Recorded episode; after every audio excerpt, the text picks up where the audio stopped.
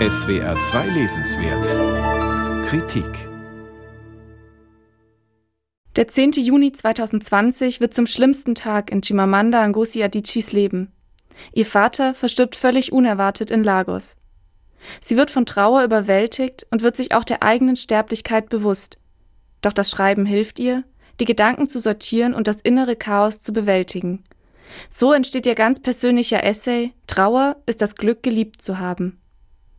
In den meist nur zwei oder drei Seiten kurzen Kapiteln des Essays erzählt Adichie von ihrer Trauer, ihrem Schmerz, den auffühlenden Gedanken und den Erinnerungen an ihren Vater.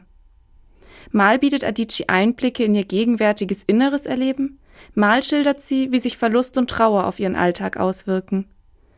Dabei stellt die gegenwärtige Corona-Krise eine zusätzliche Belastung für die Autorin dar.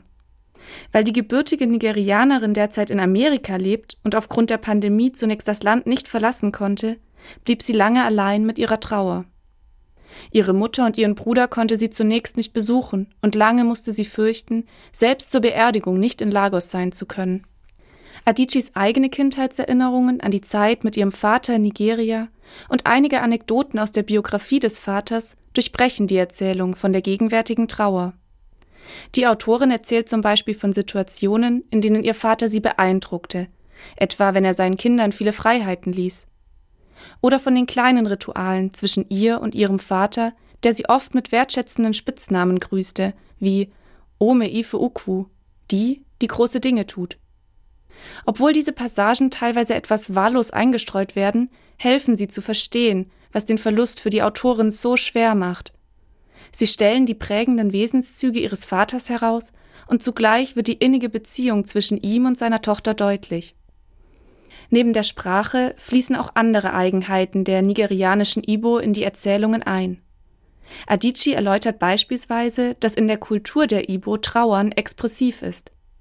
Immer und immer wieder wird im persönlichen Umfeld über die eigenen Empfindungen gesprochen. Doch die Autorin zieht sich lieber zurück, ihr helfen das Alleinsein und das stille Erinnern. Worte hingegen sind für sie nicht unbedingt tröstend.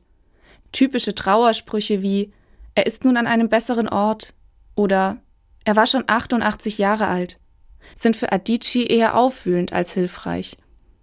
So begleiten wir die Autorin dabei, wie sie ihre persönliche Art zu trauern entdeckt und die vielen Facetten des Trauerns kennenlernt.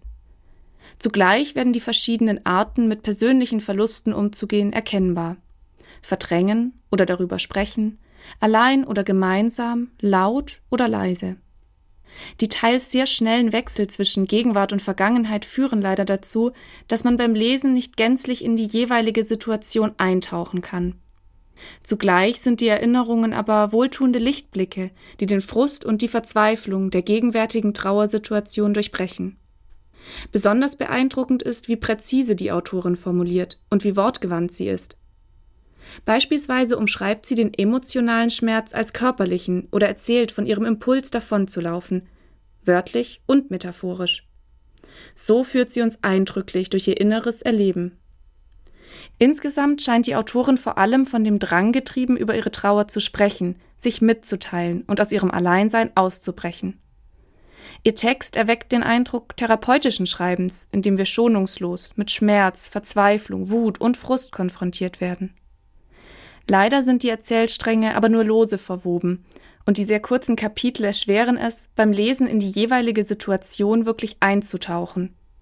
So bleiben die Inhalte wenig greifbar und der Erzählfluss stockt, trotz des sprachlichen Geschicks der Autorin. Doch wer sich auf das ziellose Umherschweifen durch Geschichten, Erinnerungen und gegenwärtiges Erleben einlassen kann und die Sprachgewandtheit der Autorin auf sich wirken lässt, erhält spannende Einblicke in die Biografie des Vaters und die auffühlende Trauerarbeit der Tochter. Chimamanda Ngozi Adichie Trauer ist das Glück, geliebt zu haben. Aus dem Englischen übersetzt von Annette Grube, S. Fischer Verlag, 16 Euro.